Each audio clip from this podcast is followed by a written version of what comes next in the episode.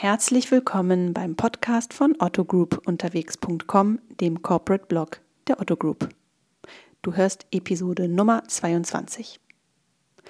Über Geld zu sprechen ist ja immer so eine Sache. Die meisten versuchen es irgendwie zu vermeiden.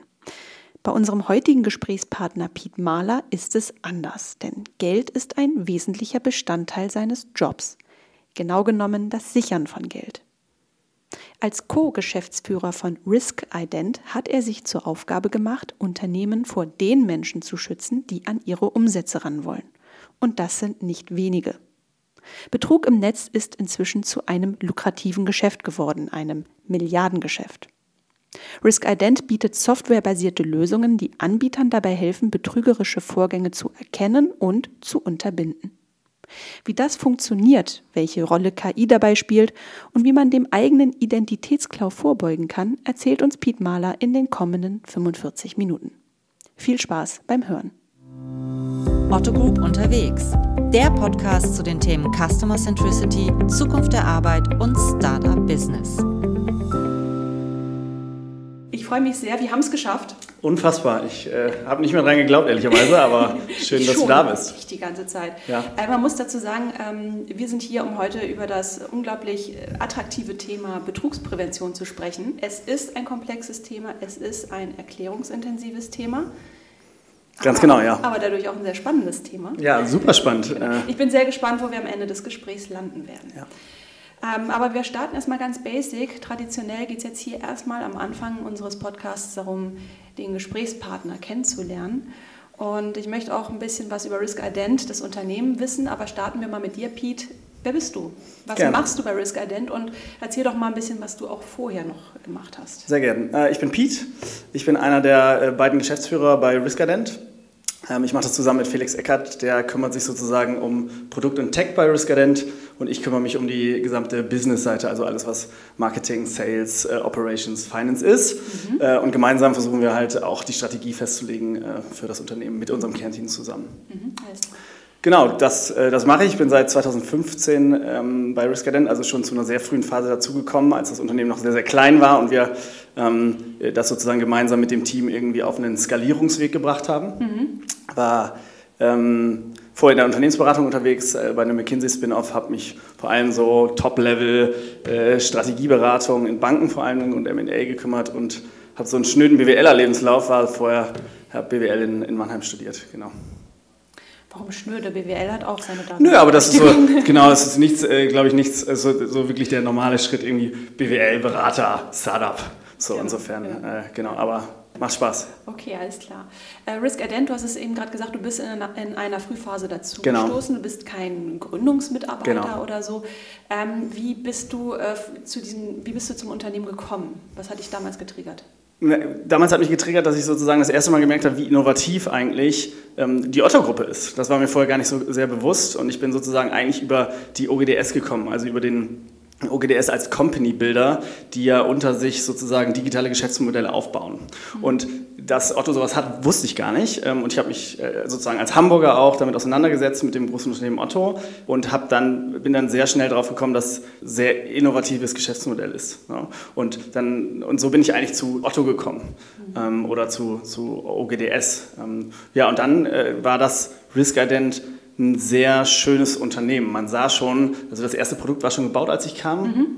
Und man sah schon, dass es sich rausentwickeln würde aus sozusagen einem Produkt und dass man damit ein richtiges Unternehmen machen wollte. Mhm. Und, und dass es sehr gut möglich war, weil der Markt so schön ist, würde ich mal sagen, mhm. das auch skal zu skalieren. Und das war sozusagen die Herausforderung eigentlich, aus der Beratung zu kommen. In Beratung ist ja auch sehr viel Analytik, sehr viel, hm, wenn ich du wäre, würde ich das so machen. Mhm. Und die Herausforderung für mich war zu sagen, wir gehen in ein kleines, innovatives Unternehmen mit, mhm. mit, mit einer guten Zukunftsvision und äh, machen das mal selber. Also versuchen das selber aufzubauen und selber zu sagen, hey, wir, wir bauen jetzt dieses Unternehmen. Mhm. Und das hat mich wahnsinnig gereizt. Das war das eine Ding. Und dann, was, glaube ich, dieses Unternehmen ausmacht, ist dieser Schlag von Mensch, der hier arbeitet. Also wirklich intrinsisch motivierte Menschen, die, die versuchen, dieses, dieses Problem, nämlich Betrugsprävention, äh, zu lösen. Mhm. Ja, und sehr viel sozusagen technologisch zu lösen, sehr viel Techies, Software Engineers, Data Scientists, wirklich faszinierende Menschen auch, mit denen wir das Thema treiben und, und versuchen, das zu lösen. Und das, sozusagen waren so die Komponenten, wo ich gesagt habe, das ist eine große Sache ähm, und da habe ich, hab ich Lust zu. Und seitdem bin ich dabei. Okay, zur Erklärung für unseren Hörer, OGDS steht für Otto Group Digital Solutions.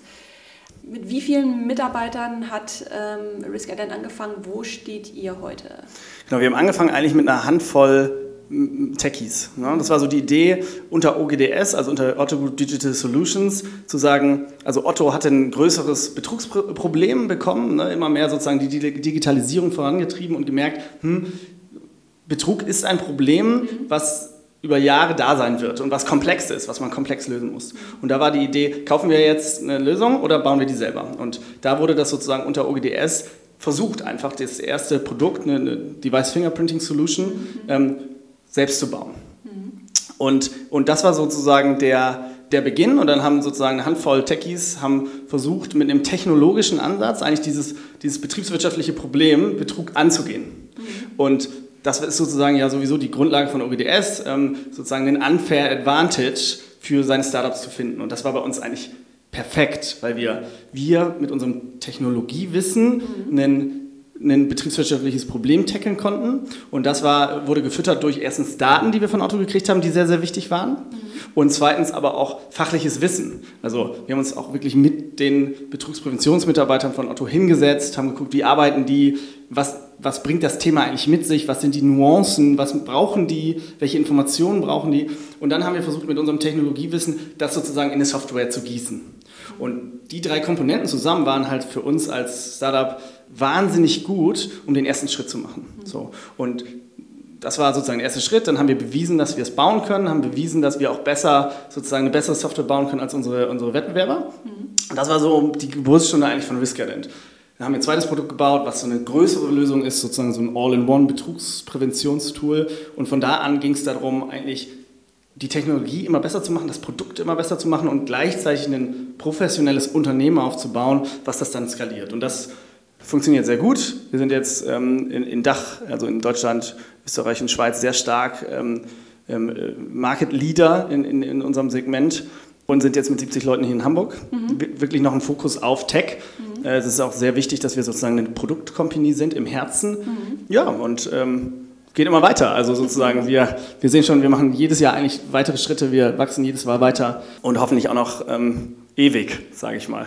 Du hast es eben sehr, sehr schön beschrieben. Ihr seid in einem Feld unterwegs, in einem Themenfeld, das ähm, jetzt nicht das Sexyste ist, mit dem man sich beschäftigt. Also in der Startup-Branche, da haben wir die ganz vielen tollen B2C-Lösungen. Auf dem Weg hierher vom Hauptbahnhof habe ich überall diese E-Roller gesehen. Das ist ja zurzeit ja, ja. der, der ist auch cool. das Thema schlechthin. Ja. Irgendwie mit solchen Lösungen äh, wird man viel diskutiert. Ähm, und ihr seid einfach in einer sehr, sehr positiven, also es ist ein Narrativ oder die, die Stimmung oder der Duktus vielmehr über euch, der ist sehr, sehr positiv.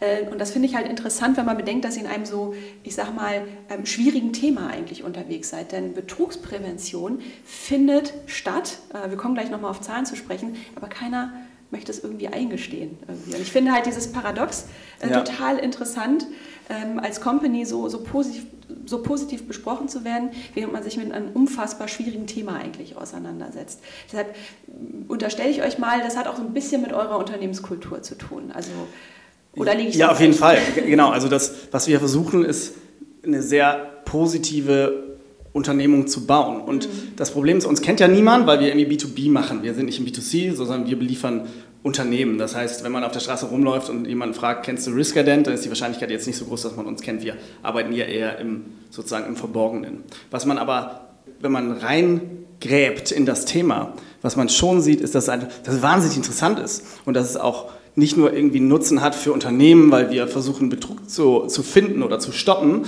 sondern auch eigentlich ein gesellschaftliches Problem ist, weil es immer größer wird, weil es riesig ist, weil es sich um organisierten Betrug handelt und nicht äh, sozusagen um, um Einzelfälle. Insofern ist das, glaube ich, als, als, als Narrativ sehr, sehr, sehr gut, dann Bild zu zeichnen, das sehr positiv ist, weil wir sind das, wir kämpfen gegen das Böse. Ne, wir, sozusagen, so schreiben wir auch unsere Stellen aus, wir sind die Sherlock Holmes des genau. Internet.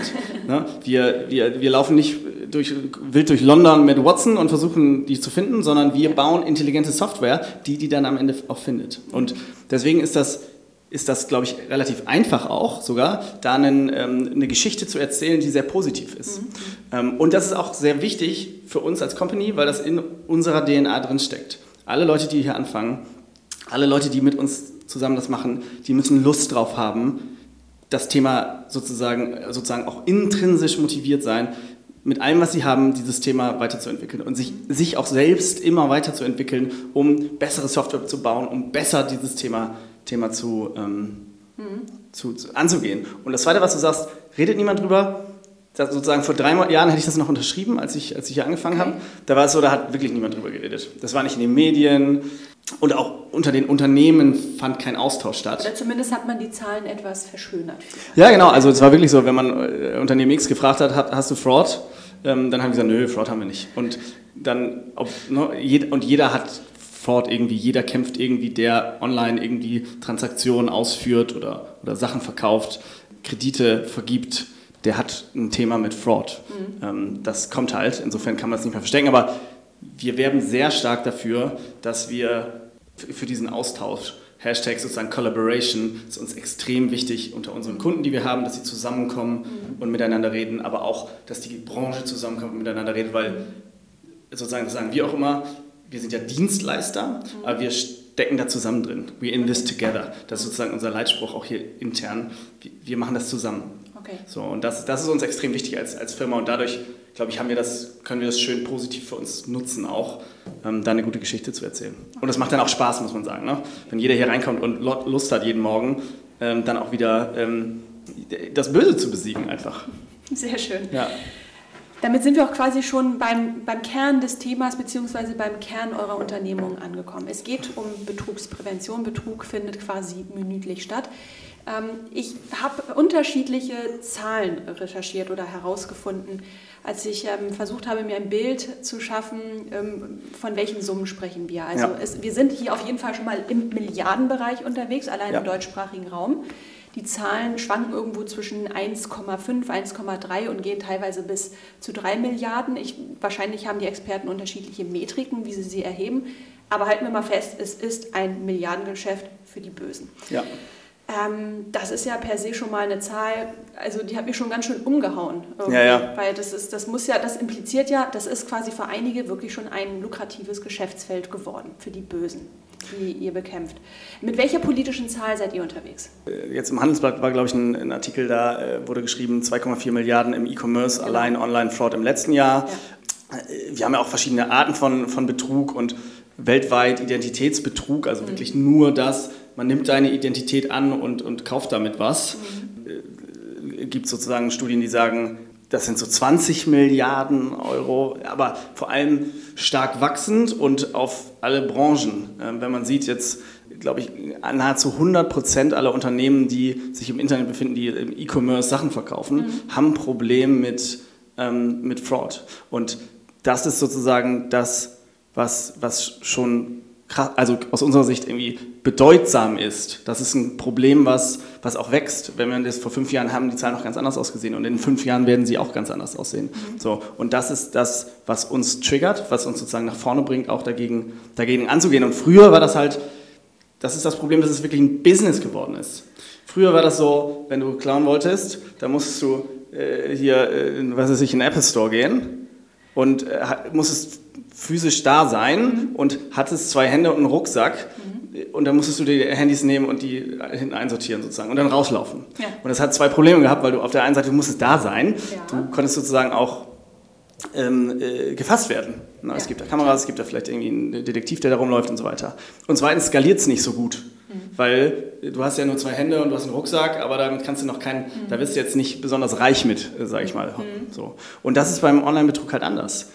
Du kannst überall auf der Welt vor einem Rechner sitzen und die Wahrscheinlichkeit, dass du sozusagen dafür belangt wirst, dass du ins Gefängnis kommst, ist super gering. Ne, ist, auch wenn wir, wir die stoppen, weil wir sagen, wir senden die, die, das Handy nicht aus sozusagen mit unserer Software. Mhm. Vorsicht, das ist Betrug, haben wir den ja noch nicht gefunden. Mhm. Und zweitens skaliert das super. Du kannst sozusagen innerhalb von Minuten, innerhalb von, von, von Sekunden ganz viele Transaktionen losschießen äh, mit äh, einer, Menge, einer Menge Wert. Mhm. Und das ist das Problem. Und das macht es auch so, so interessant eigentlich für, für den organisierten Betrug, zu sagen, das ist jetzt ein wirkliches Business, wo man Geld äh, verdienen kann. Und wir arbeiten auch sehr eng mit, mit den Behörden zusammen. Und da gibt es auch immer wieder Links zwischen sozusagen dem organisierten Betrug, Internetbetrug, äh, Online-Betrug und, und sowas wie Drogenhandel und so. Es gibt, ist halt ein neues Geschäftsmodell.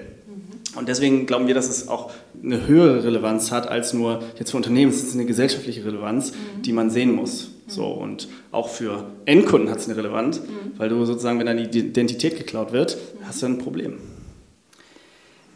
Ihr seid ja sehr nah an der Otto Group dran. Das heißt, ja. in eurer Ur-DNA seid ihr auch äh, am E-Commerce-Thema einfach sehr, sehr nah dran. Ist der E-Commerce das Feld, in dem der meiste Betrug stattfindet? Wo wird betrogen? Ja, grundsätzlich wird überall da betrogen, wo man Geld verdienen kann. Mhm. Das ist sozusagen, glaube ich, das Erste. Und E-Commerce bietet sich da erstmal an. Mhm. Also E-Commerce war sehr früh in der Digitalisierung eigentlich das erste Modell, was man sozusagen, deswegen Otto ja auch sehr früh dabei gewesen, die Geschäftsmodelle aus dem Katalog zu digitalisieren und dann bietet sich das an, dann äh, sozusagen E-Commerce zu attackieren als Betrüger. Mhm. Aber eigentlich sehen wir das in allen digitalen Geschäftsmodellen, die so aufkommen. Mhm. Wir sind auch sehr stark vertreten in, in, in Telekommunikation, okay. die versenden halt ja auch nichts anderes als Handys übers Internet oder SIM-Karten oder so, haben ein großes Problem mit ja. Fraud. Wir sehen aber auch sozusagen die Digitalisierung der Banken die mhm. weiter voranschreitet, die sozusagen Privatkonsumentenkredite mhm. innerhalb von kurzer Zeit vergeben wollen. Auch da sehen wir ein Riesenproblem mit Fraud, was, was immer mehr aufkommt. Aber eigentlich auch in allen anderen Branchen, die wir hier so sehen, sowas wie Mobility, wie ja, Gaming, Gambling und so weiter. Also eigentlich überall, wo im Internet Transaktionen, äh, mhm. äh, Transaktionen getätigt werden, das, das Feld ist weit. Mhm. Ähm, es gibt in den einzelnen Bereichen ganz unterschiedliche Nuancen von, von Betrug. Mhm. Deswegen ist es auch nicht so ganz trivial, das zu packen. Mhm. Aber das macht es auch wieder so interessant, weil man, weil man immer so ein bisschen knobeln muss auch. Mhm. Ähm, wie legt man den Jungs jetzt die Karten? Also überall, überall dort, wo Transaktionen stattfinden, also oder der, oder der Tausch, ich tausche Geld gegen eine Ware, gegen eine Dienstleistung, äh, das ist im Prinzip, das sind alles eure potenziellen Kunden. Genau, und meistens ist es ja so, dass also der, der Betrüger, der will das ja nicht behalten, mhm. sondern der will das weiterverkaufen. Also überall so, wo es Ware gibt, mit denen er dann auch handeln kann, ob es Tickets sind, ob es irgendwie Handys sind. Ähm, gut, bei Kreditanträgen ist es dann gleich das Geld, was rausgezogen wird, aber ungefähr irgendwas braucht er ja, um sozusagen sein, sein Reichtum zu mehren. Meistens ist es ja sozusagen mhm. äh, eine monetäre Motivation, die dahinter steckt. Das heißt, der Betrüger an sich, der betrügt nicht äh, oder der zwackt zum Beispiel nicht eine Bestellung ab, weil er sich selbst persönlich bereichern will, sondern es geht am Ende des Tages darum, auch das wieder zu monetarisieren.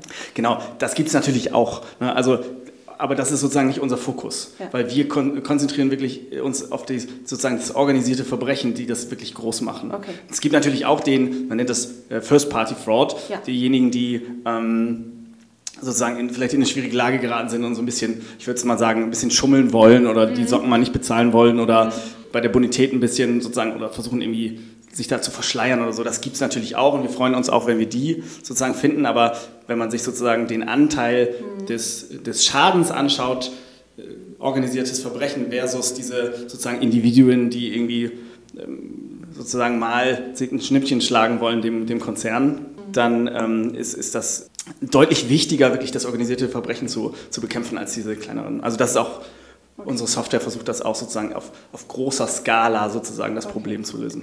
Gutes Stichwort, eure Software. Erzähl doch mhm. mal ein bisschen, wie macht ihr das konkret? Also wie macht ihr den Betrügern den Garaus sozusagen?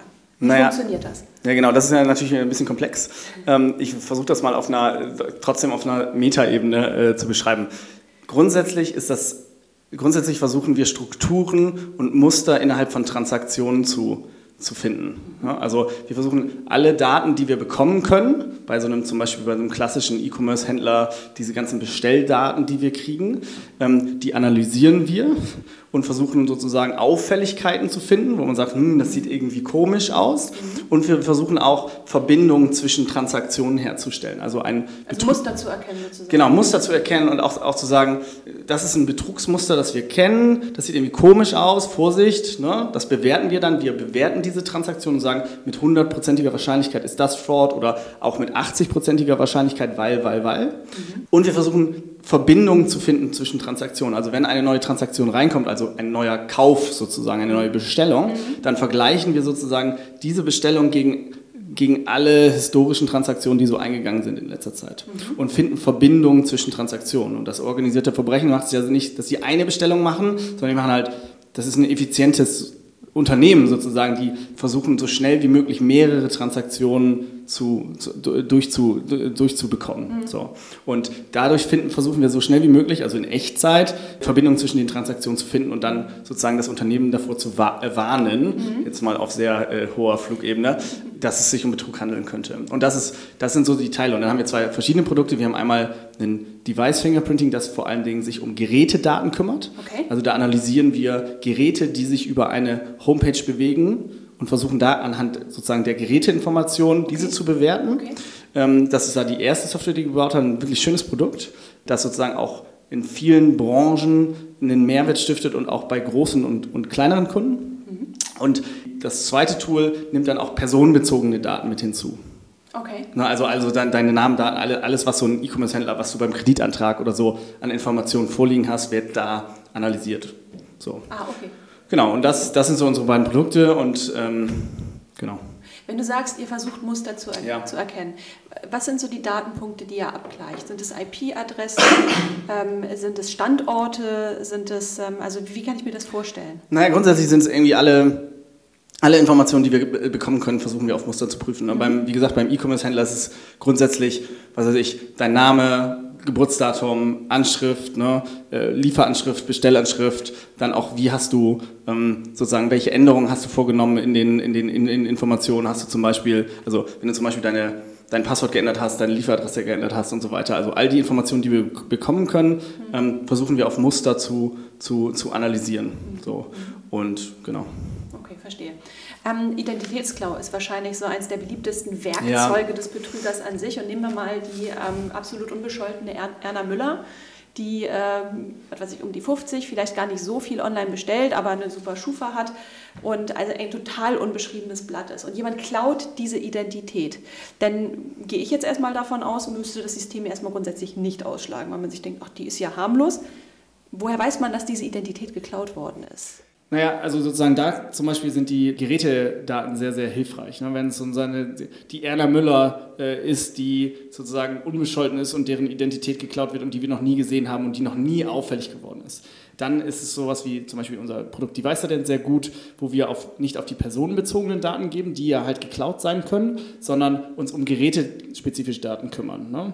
Und da sehen wir dann halt, dass sozusagen mit einem Rechner innerhalb von kurzer Zeit sehr, sehr viele Transaktionen mit verschiedenen Identitäten ähm, getätigt werden. Ne? Also, und das ist dann auffällig, das, das bewerten wir. Also wir versuchen dann immer einfach alle Informationen, die wir bekommen, zu evaluieren. Und wenn das eine Identität ist, die wir noch nicht gesehen haben, die irgendwie äh, eigentlich unbescholten aussieht, dann haben wir immer noch die Möglichkeit, äh, sozusagen die Device-Information, die Geräteinformation zu analysieren und da haben wir eine sehr gute Trefferquote. Also 100 Prozent erreicht man nee, wahrscheinlich 100%. nicht irgendwie, aber wo liegen wir da ja, ungefähr? Schwierig zu sagen, weil das sehr Business Model abhängig ist. Ja. Die einen sind schwerer, die anderen sind einfacher. Ja. Was wir immer sehen, ist, dass wir einen großen grünen Bereich haben, mhm. wo wir sozusagen sagen können, ja, das ist auf jeden Fall nicht Fraud. Dann mhm. haben wir einen großen roten Bereich, wo wir sagen können, auf jeden Fall Fraud. Und dann gibt es in der Mitte so einen kleinen Sweet Spot, diesen, diesen sozusagen gelb, so einen gelben Bereich, wo man sagt, ja, so ein Ampelsystem. Und da sagen wir, hey, das, das muss man sich nochmal anschauen, das ist, mhm. das ist unsicher. Mhm. So, und da ist auch so ein bisschen natürlich, spielt auch immer diese Risikoneigung oder die Präferenzen unseres Kunden eine Rolle. Wie Risiko, also wie bereit bist du zu sagen, ich lasse lieber einen mal durch und der klaut was? Mhm. Oder ich sag lieber mal einem Echtkunden, sorry, du kriegst jetzt nichts, weil ich dachte, du wärst ein Fraudster. Verstehst du, was ich meine? Mhm. Das ist sozusagen auch so ein bisschen abhängig davon, wie wir sozusagen unsere Scores wählen und wo wir ablehnen. Mhm. Weil wir am Ende ja nur scoren, also wir scoren. Und die Entscheidung, ja. ob dann abgelehnt wird, die liegt ähm, in großen Teilen noch beim Händler oder beim, bei der Bank. Mhm. So, insofern ist das immer schwierig zu sagen, aber unser Score ist schon sehr gut. Okay. Insofern, äh, genau. Wie, wie, kann ich mir das praktisch vorstellen beim Händler? Bleiben wir mal beim E-Commerce-Modell. Mhm. Ähm, das heißt, der sitzt da wie so eine Art Cockpit vor mir. Ja, genau, also so ist es. Und, und, und, er sieht, da kommt eine Bestellung rein. Ja. Und wie, äh, wie setzt er eure Software ein? Also blinkt dann irgendwo ein, ist es wie so ein Filter, durch den die Bestellung durchläuft und dann blinkt dann entsprechend rot, grün, orange auf? Also wie, wie funktioniert das quasi auf der praktischen Seite eurer Software? Genau, also auf der praktischen Seite gibt es sozusagen den, den, den klassisch ähm, haben wir haben die großen Unternehmen ein Betrugspräventionsteam ähm, ähm, mhm. und die sitzen mit unserer Software. Wir haben eine schöne Oberfläche, äh, sozusagen eine, eine GUI mhm. äh, gebaut, wo, man, wo alle Transaktionen reinlaufen. Wir scoren die und dann werden die schön gerankt nach Höhe des Scores. Mhm. Und der typische Betrugspräventionsmitarbeiter sitzt dann an seinem Arbeitsplatz, mhm. hat unsere Software auf ähm, und sieht dann, oh, es kommt eine neue, Transaktion rein. Wir sagen 100% Wahrscheinlichkeit äh, Fraud ich gucke mir das mal an, klicke nochmal rauf, sieht alle Informationen, die er so zusammen hat und klickt dann aus der Software heraus ablehnen, also nicht ausliefern. Mhm. Und das, damit arbeitet er. Und okay. damit schaut er sich alle Informationen an und analysiert auch. Sozusagen, es wird immer mehr auch ein Analysejob des, des Fraud-Mitarbeiters. Mhm. Ähm, ja, und damit äh, sozusagen äh, verbringt er dann seinen Tag und arbeitet sich, sich so eigentlich in diesen Transaktionen mhm. äh, oder durch diese Transaktion durch. Und was wir immer mehr sehen, ist, dass wir in so eine Automatisierung gelangen, dass wir das verbinden und sagen, die ganz, also sozusagen, der muss sich jetzt nicht mehr alle angucken, mhm. sondern wenn wir uns ganz sicher sind, bei einer hundertprozentigen Wahrscheinlichkeit oder so, wird automatisch abgelehnt. Wenn wir sagen, das ist auf gar keinen Fall Fraud, wird automatisch sozusagen durchgewunken und der Betrugspräventionsmitarbeiter guckt sich halt nur noch diese sozusagen diese, diese Mitte, Mitte an. Verstehe. Genau. Und wie viele Umsätze oder wie viele Euro äh, Umsatz konntet ihr bis jetzt schon sichern? Genau. Nehmen wir das letzte Geschäftsjahr oder das letzte Kalenderjahr. Also letztes Jahr haben wir 55 Milliarden Euro Umsatz abgesichert. Ähm, und also sozusagen, das ist der. Milliarden, habe ich richtig Ja, genau, Milliarden. Das ist der, der, der, den wir sozusagen bei unseren Kunden ähm, ähm, jährlich absichern. Und, ähm, und das ist eigentlich das Schöne auch in der Software, dass man sehr schön sehen kann, was wir schaffen. Mhm. Wir haben auch den Fall, ähm, dass wir bei einem sehr großen Tele Telekommunikationsanbieter, die ein sehr großes Problem hatten mit Fraud, die schon überlegt haben, ihren Online-Shop zuzumachen, weil, weil sie sozusagen das Problem nicht in den Griff gekriegt haben. Und dann haben sie unsere Software eingebaut und dann konnte man sehr stark sehen, dass das um 90 Prozent zurückgegangen sind.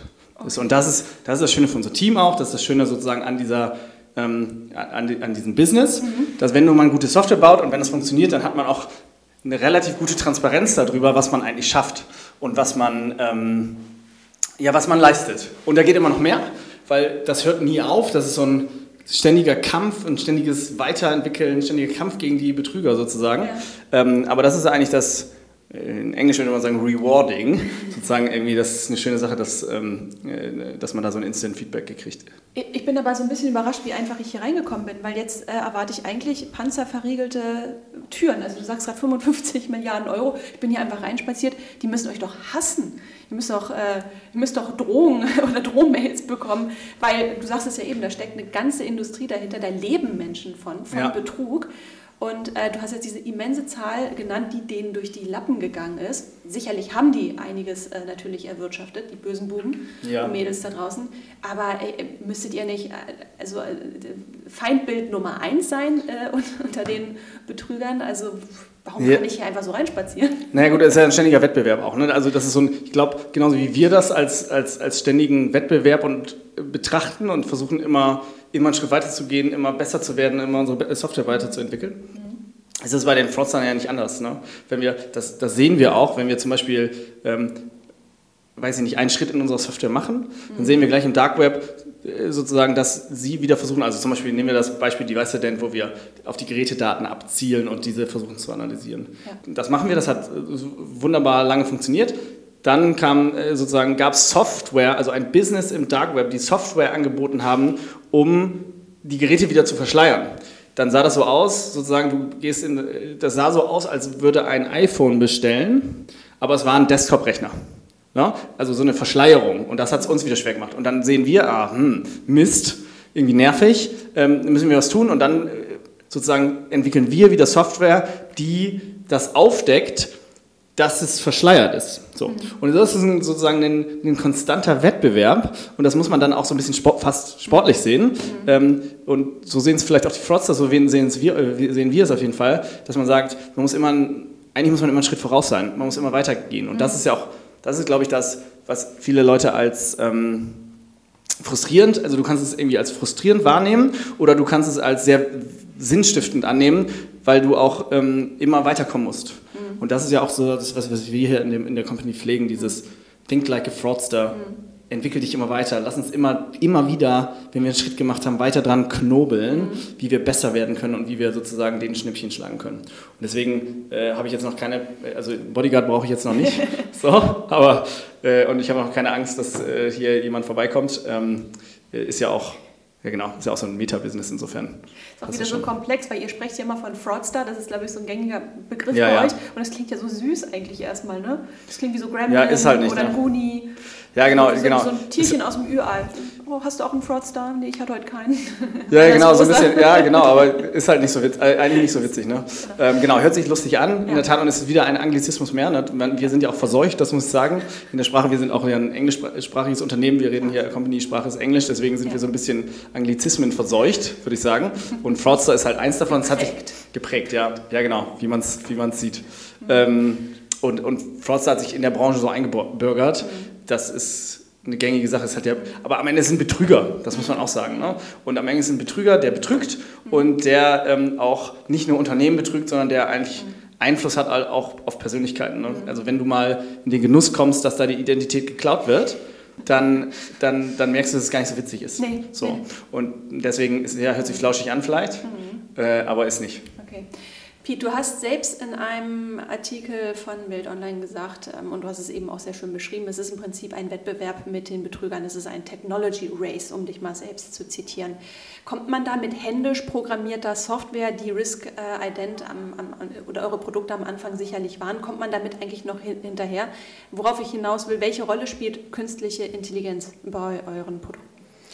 Naja, also immer mehr spielt das eine Rolle. Ne? Also Künstliche Intelligenz ist ja so, immer so ein schwieriges Buzzword. Oder sagen wir mal selbstlernende Systeme, die einfach ja. viel schneller als ein menschliches Gehirn bestimmte Muster durchschauen, ja. abgleichen können und dann entsprechend weiterentwickeln können. Genau, also unsere, also wie gesagt, KI ist ja immer so ein, so ein, so ein, so ein Buzzword, was irgendwie, wo alle immer Angst kriegen. Ne? Ja. Ähm, und am Ende ist es das nicht. Ne? Wir reden ja nicht über sozusagen, es wird unterteilt in, in starke KI und schwache KI. Starke KI ist so der Terminator, mhm. der äh, sozusagen intelligent ist wie ein Mensch und noch intelligenter, der ein Bewusstsein Bewusstsein hat und so weiter. Darüber reden wir erstmal gar nicht. Ne? Also das ist sozusagen, glaube ich, wichtig bei dieser Diskussion, immer die geführt wird, allgemein ja auch gesellschaftlich um KI, mhm. mal ein bisschen vorsichtig sein, sondern wir bewegen uns in der schwachen KI, das heißt, es sind eigentlich mathematisch-statistische Modelle, die in einem sehr begrenzten Aufgabenbereich Probleme für uns lösen. Mhm. Ne? Und da ist das sehr sinnvoll, diese zu nutzen, um eigentlich die Fähigkeiten eines Menschen zu ergänzen sage ich mal, weil, mhm. weil sozusagen so Algorithmen haben Fähigkeiten, die wir Menschen nicht haben, aber Menschen haben Fähigkeiten, ähm, die die Algorithmen nicht haben. Und unsere Aufgabe ist, und das sehen wir auch bei Risk immer mehr, ist mhm. sozusagen das Beste von beiden Welten zusammenzubringen, diese Fähigkeiten so gut wie möglich zu kombinieren. Mhm. Und da steht künstliche Intelligenz eine sehr große Rolle, ne? also sozusagen von den verschiedenen statistischen Verfahren, die es so gibt. Also ein Klassiker ist, was relativ trivial ist, Random Forest, dann gibt es noch neuronale Netze, was ein bisschen komplexer ist. Es gibt sozusagen einen, einen Toolkasten, würde ich es fast nennen, von, mhm. von verschiedenen ähm, statistischen Modellen, die wir nutzen, um Probleme zu lösen. Und was Algorithmen sehr gut können, ist, wie du ja richtigerweise gesagt hast, mhm. mit großen Datenmengen umzugehen. Ähm, ne, was wir eigentlich nicht können. Was der Mensch gut kann, ist sozusagen im kleinen Strukturen sehen, mhm. aber wir brauchen sozusagen für diese für die, für die Muster innerhalb und, und die Vergleiche zum Beispiel mit den ganzen historischen Transaktionen, brauchen wir halt intelligente Algorithmen, die, wir uns, die uns dabei helfen. Mhm. Und das ist so der, der Sweet Spot, wo wir sagen, wie können wir das am besten kombinieren, dass wir, mhm. dass wir die, das Positive aus beidem eigentlich herausstellen und sozusagen den Mensch und die Maschine ähm, ja, am besten kombinieren. Und da spielt künstliche Intelligenz oder spielen diese Algorithmen immer eine größere Rolle mhm. und wir, wir, werden immer besser, wir merken immer was, bei welchen, zum Beispiel bei welchen Betrugsszenarien besser funktioniert, welche Algorithmen, was die können, was die mhm. nicht können und so. Ähm, aber am Ende, ähm, am Ende ist, ist sozusagen die Kombination das Wichtige. Und was wir bei Maschinen ja auch sehen, ist immer auch sozusagen vergangenheitsorientiert. Ne? Also sozusagen, Sie können aus vergangenen, in, äh, Vergangenheit und vielen Informationen, die wir Ihnen füttern, können Sie sozusagen Strukturen mhm. und Muster erkennen. Mhm. Was der Mensch aber zum Beispiel hat, sind neue Informationen, wie zum Beispiel, weiß ich nicht, dass ähm, irgendein Online-Shop jetzt das iPhone für die Hälfte verkauft. Das heißt, die Wahrscheinlichkeit ist, dass die Verkäufe von iPhones extrem hoch gehen. Und die Maschine aus der historischen Daten würde erstmal sagen, es sieht irgendwie komisch aus. Mhm. Es, irgendwie, es sieht irgendwie komisch aus. So, und da gibt es uns zum Beispiel, das wäre so ein, so ein Beispiel, wo wir sagen, wir brauchen sozusagen den Menschen, der auch diese Informationen, die er hat, mhm. diese zusätzlichen Informationen in die Maschine kippt sozusagen und die ergänzt und, und ihr hilft dabei. Insofern ähm, erstmal, glaube ich, wichtig ist, ist jetzt nichts absolut abgefreaktes, sondern ist irgendwie was, was, ähm, was, was normal ist, sozusagen. Das ergänzt den Menschen mhm. und wir versuchen das zusammenzubringen. Und das ist so, das ist so das, das, das, das, das Ziel von uns eigentlich. Also die KI dient vor allem der Effizienzsteigerung sozusagen. Ja, und der Treffsicherheit und sozusagen der Ergänzung der vielleicht wenn man es negativ formuliert, der, der Probleme, die ein Mensch hat mit großen Datenmengen, also die Kapazität, äh, die wir sozusagen, die geringe Kapazität, die wir irgendwie in unserem Kopf haben. Mhm. Ähm, aber es ist nichts, was wir sehen, dass das jetzt den Menschen ersetzen wird, mhm. dass wir sagen, okay, zukünftig gibt es Fraud Prevention, das machen wir nur all, durch Algorithmen. Der Mensch spielt schon immer noch eine wesentliche Rolle bei dem Thema und das wird auch so sein. Mhm. Die, die Rolle eines ähm, sozusagen als Fraud Managers wird sich immer mehr aus meiner Sicht hin ins Analytische entwickeln, sozusagen wirklich Intelligenz, intelligent mit den Daten umzugehen, so ein bisschen. Äh, aber das ist also auch eine wahnsinnig interessanter, interessante Entwicklung aus meiner Sicht. Es kann ja durchaus passieren, dass trotzdem mal was durchrutscht. Und, das ist in der Tat wahr, ja. Ähm, bleiben wir mal beim Beispiel E-Commerce. Ihr setzt ja an einer sehr frühen, ähm, ähm, ihr setzt an einem sehr frühen Punkt in der Wertschöpfungskette ein, nämlich dann, wenn eine, eine Bestellung sozusagen erfolgt, ja. dann geht das durch den Filter, wie wir gelernt haben, und ja. dann geht das Ampelsystem los. Sicherlich rutscht auch mal was durch. Ähm, was mache ich denn, ähm, wenn ich, ähm, ja, mir was durch die Lappen gegangen ist und sagen wir mal, super teures iPhone oder vielleicht sogar zwei, fällt noch nicht so auf, sind schon in der Auslieferung. Ist ja. es dann schon zu spät oder ähm, kann man da noch irgendwas machen? Also im Du siehst, worauf ich hinaus will. Ich, ich, ich weiß, glaube, du hast mir ungefähr, eine Information ungefähr, ja, genau, ungefähr weiß ich, was, äh, was du willst. Naja, erstmal versuchen wir natürlich unsere, unser Scoring, unsere Bewertung so gut zu machen, dass nicht so viel durchrutscht. Ne? Also, dass das die Ausnahme ist. So. Und dann, gerade in diesen Zeiten, in denen wir uns bewegen mit Next Day Delivery oder Same Day Delivery, ist sozusagen dieser, der Zeitraum zwischen Bestellung und Auslieferung ja auch minimals. Das heißt, es kann in der Tat sein, dass, ähm, dass wenn viele Bestellungen reinkommen und so weiter, dass, dass irgendwas durchrutscht und das zu, zu spät ist sozusagen. Mhm. Ähm, und da versuchen wir eigentlich den maximalen Zeitraum für, für ein Stoppen der, äh, der, der Lieferung äh, heranzuziehen. Ne? Und deswegen haben wir zum Beispiel eine Integration mit Hermes, mhm. ähm, äh, die aus unserer Software sozusagen per, per, per Button, den man klickt, sagen kann, Auslieferung stoppen. Das kriegt der Hermes-Mitarbeiter, der an der Tür steht, auf sein Gerät und dann kann er sozusagen im letzten Augenblick sozusagen extremer wäre, er steht vor der Tür, die Tür öffnet sich, er übergibt das Paket und dann kriegt er eine Nachricht, oh Vorsicht, wieder mitnehmen. Dann nimmt er ihm das wieder weg packt es in sein Auto und fährt weg. So, also jetzt. Aber das ist sozusagen, wir versuchen da, wir versuchen da alles, um, um möglichst viel zu stoppen. Und sowas sind eigentlich ganz gute Tools, wo wir uns immer weiter, weiterentwickeln, auch in dieser sozusagen in dieser Wertschöpfungskette oder in dieser Lieferkette hinaus bis zum Ende, das, das zu verhindern. Ähm. Aber das ist ja total clever, weil im Grunde hat ja dann der Betrüger möglicherweise seine Adresse ist wahrscheinlich nicht sein Wohnort, aber er hat dann ja in dem Moment verraten, wo er gerade anzutreffen ist. Und du hast ja eben erzählt, ihr arbeitet ja, ja auch mit den Behörden zusammen. Ja. Also findet da schon auch dann diese Informationsweitergabe statt? Achtung, ich glaube, da erwartet mich gleich ein, ein Betrüger. Genau, ja, findet schon statt. Wir sind da noch am Anfang. Mhm. Also das ist also sozusagen. Ist noch ein Pilot sozusagen. Genau, also, nee, also sozusagen mit Hermes ist es kein Pilot, das funktioniert, das läuft, aber sozusagen diese Kommunikation mit den Behörden, wie arbeiten wir zusammen, wie kriegen wir das hin, dass wir, ähm, da sind wir noch echt am Anfang. Ne? Das ist auch für die, glaube ich, für die Behörden kein, kein leichtes, mhm. das, ähm, weil das sozusagen erstmal ein wahnsinniges Ausmaß hat, ähm, sehr komplex ist, sehr schwierig zu, zu, sehr schwierig einfach auch anzugehen mit den, mhm. sagen wir mal, herkömmlichen Mitteln, wie, wie so eine, vielleicht auch so eine Polizeiarbeit äh, äh, passiert, mhm. ähm, ist gar nicht, so, gar nicht so einfach. Und insofern, ähm, ja, da sind, sind wir, glaube ich, noch am Anfang auch. Ähm, da gibt es auch so ein paar sozusagen grundsätzliche organisatorische Probleme, dass es halt sich um ein weltweites Phänomen handelt mhm. und dass sozusagen Polizeiarbeit heute, so wie ich, ich, ich sie verstanden habe, ich bin da kein Experte, aber ähm, dass sie natürlich auch sehr dezentral organisiert ist über Länder mhm. ähm, und, und da sozusagen die Kommunikation nicht besonders effizient mhm. ist, auch auf europäischer Ebene. Und das ist halt ein globales Problem. Und wenn der, äh, wenn der Betrüger in Russland sitzt, mhm. dann ja, klar, der, werden die deutschen Behörden ein Problem haben, da ranzukommen. Ja. Und das ist, glaube ich, okay. das ist, glaube ich, schon auch noch ein, eine Herausforderung, ja. die, die, der wir uns irgendwie stellen müssen, äh, um das, um das anständig zu bekämpfen auch am Ende. Aber das wäre durchaus etwas, wo man sagt, perspektivisch, so Richtung mal Zukunft gedacht, äh, könnte man das auf jeden Fall so ein bisschen verschärfen.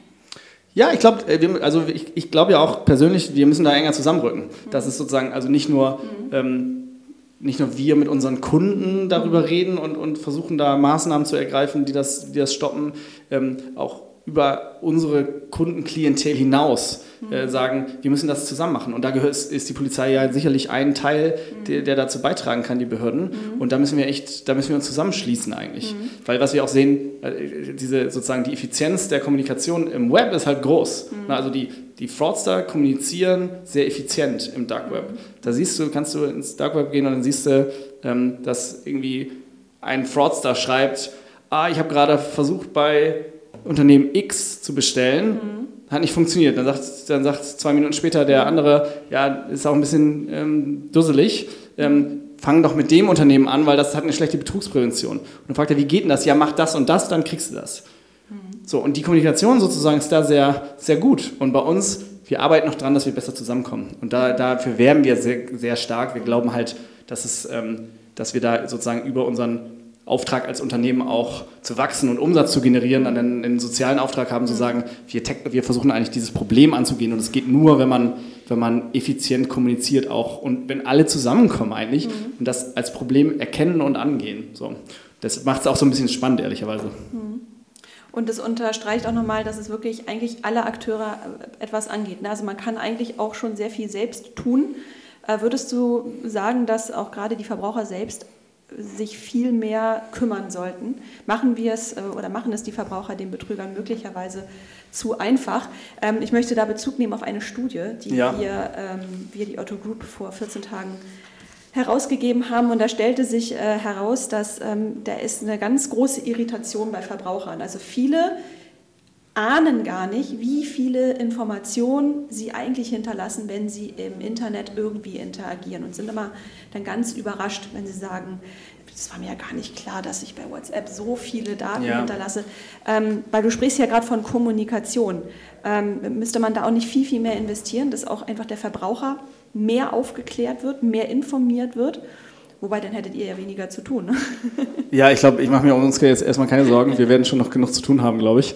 Ähm, ja, klar. Also ich glaube, das Thema kommt langsam in die Öffentlichkeit. Wir sehen auch, ich glaube, der Hamburger Abendblatt hat gerade so eine Reihe auch, auch mit der Autogruppe zusammen, wo sie so ein bisschen über, ähm, über Betrug aufklären, dass es so langsam ein mhm. öffentliches Bewusstsein hergestellt wird, dass das Thema auch ähm, ein Problem ist. Ne? Und das ist ja sozusagen der erste Schritt. Wahrnehmung, des Problems. Mhm. Ah, es gibt ein Problem, ist ja der erste Schritt zur, was kann ich dagegen tun? So. Mhm. Deswegen bin ich da eigentlich positiv, dass wir uns in die richtige Richtung entwickeln. Aber klar, wenn man hier draußen rumläuft und zehn Leute fragt, wie viele Passwörter habt ihr denn mhm. und was sind das denn, dann sind es vermutlich alle die gleichen. Ne? Also jeder hat da seine ein, zwei Passworte, Wörter, die er benutzt. Und wenn man sich so ein Ranking, also es gibt so Rankings der zehn meist genutzten Passwörter jedes Jahr. Die sind erstens immer gleich. 1, 2, 3 Sommer. Genau, ja, sind 1, 2, 3, 4, 5. Dann gibt es noch Passwort, ist auch schön. So. Oder QWERTY, das ist sozusagen ja diese ersten Tasten der, der Tastatur links oben. Also sind immer die gleichen. Und das macht man, dadurch macht man es Fraudstern halt sehr, sehr einfach, weil das Einzige, was sie machen müssen, die schreiben sich ein Skript und probieren automatisiert alle, sozusagen bei verschiedenen Accounts diese Passwörter durch. Und da gibt es super krasse Trefferquoten. Ja. Ja. Und deswegen glaube ich, man macht es den Leuten zu einfach. Das, das, das, da, muss, da muss jeder auch selber mhm ankommen und sagen, hier, wie kann ich mich dagegen schützen? Und es gibt wirklich leichte Maßnahmen, sich dagegen zu schützen. Mhm. Man muss es den Fraudstern eigentlich nur so schwer wie möglich machen, weil mhm. dann verziehen sie sich auch wieder zum nächsten sozusagen, zum, mhm. die suchen immer den, den, den weakest Spot sozusagen. Insofern ähm, haben wir da viel zu tun, aber auch, auch bei Unternehmen sehe ich das, dass sozusagen dass wir noch einen Weg zu gehen haben, über mhm. Fraud mhm. zu informieren, zu schulen, ähm, dass es jetzt nicht nur sozusagen das Individuum das, oder der, der Endkunde, der Endkonsument, sondern auch, auch Unternehmen sind, wir stehen ja noch am Anfang. Mhm. Das ist für uns schön, weil das noch so ein natürlich irgendwie auch ein schöner Markt ist, in dem wir uns bewegen, der irgendwie wächst und der, wo wir, wo wir viel zu tun haben und wo wir, wo wir noch viel ähm, schaffen können, glaube ich, das ist das richtige Wort. Mhm. Ähm, ja, aber machen wir es so einfach klar, auf jeden Fall. Also Fraud geht alle an sozusagen. Ja, das, das würde ich schon sagen. Ja, es wird, also es wird sich, glaube ich, immer mehr herauskristallisieren, dass sich ja. Fraud alle angeht ja. und dass es ein Problem ist, was irgendwie auch schwierig, komplex zu lösen ist. Brauchst du und ja, komplex zu lösen. Okay. Du sagst, es ist ein langer Weg zu gehen. Was, ähm, ja, was sind denn so die Etappen, die sich Risk Ident so in naher Zukunft vorgenommen hat? Also wo geht die Reise hin für euch als Unternehmen? Als Unternehmen, naja, wir sind ja sozusagen in Dach sehr stark Marktführer. Wir haben im E-Commerce angefangen, aus dem sozusagen aus Otto kommend, erstmal angefangen, äh, innerhalb Ottos Geschäft zu machen. Jetzt machen wir aber nur noch 15, äh, 20 Prozent Umsatz mit, mit Otto ähm, und haben es da schnell rausentwickelt, haben dann den Telekommunikationsmarkt in Deutschland gewonnen und jetzt der nächste Schritt ist, was wir gerade machen, äh, ins Financial Services zu gehen, also auch, auch Banken ähm, anzugehen, haben da zwei große Banken, die wir jetzt gerade aufschalten. Mhm. Insofern gibt es, was wir sehen in diesen Branchen, in denen wir uns bewegen mhm. und in angrenzenden Branchen, wie zum Beispiel Mobility, gibt es für uns noch sehr, sehr viel zu gewinnen, sehr, sehr viel sozusagen Wachstum zu generieren. Ähm, und, und das ist sozusagen erstmal eine gute Sache und da geht es eigentlich auch hin. Ne? Also wir müssen weiter wachsen, wir wollen weiter wachsen, wir glauben daran, dass wir auch ähm, einen Service sozusagen anbieten können und Produkte anbieten können, die gut sind und die, die einen Mehrwert haben für unsere Kunden. Mhm. Und das ist das eine. Ähm, und natürlich irgendwie, wir bewegen uns in deutschsprachigen Ländern, das ist, sind ja eigentlich für Fraud, wie du ja sicherlich auch jetzt, wie ich eben schon gesagt habe, ähm, sozusagen imaginäre Grenzen eigentlich ist ein globales Thema. Das heißt, es ist auch immer ein Thema zu schauen, links und rechts der Grenzen, mhm.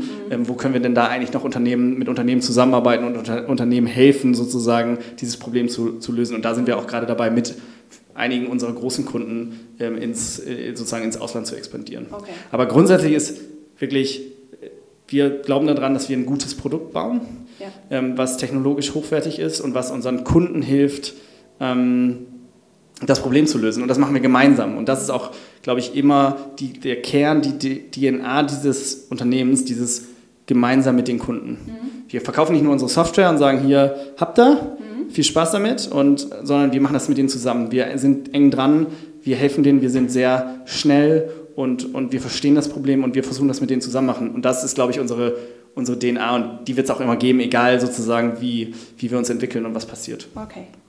Okay, Pete, also äh, es gibt noch wahnsinnig viel zu tun. Es ist ein ist wachsender wahr. Markt in alle ja. Richtungen. Ähm, die Arbeit wird nicht weniger. Ein, ein, weiter Weg wartet noch auf euch. Aber für dich geht es jetzt erstmal in den Urlaub, Energie tanken für den Kampf gegen die Bösen. Das ist in der Tat wahr, ja, da freue ich mich auch drauf. Und dann freue ich mich ehrlicherweise aber auch dann immer wieder da zu sein, weil dann geht es weiter. Okay. Piet, vielen Dank für das Gespräch. Ja, vielen Dank dir, Isa.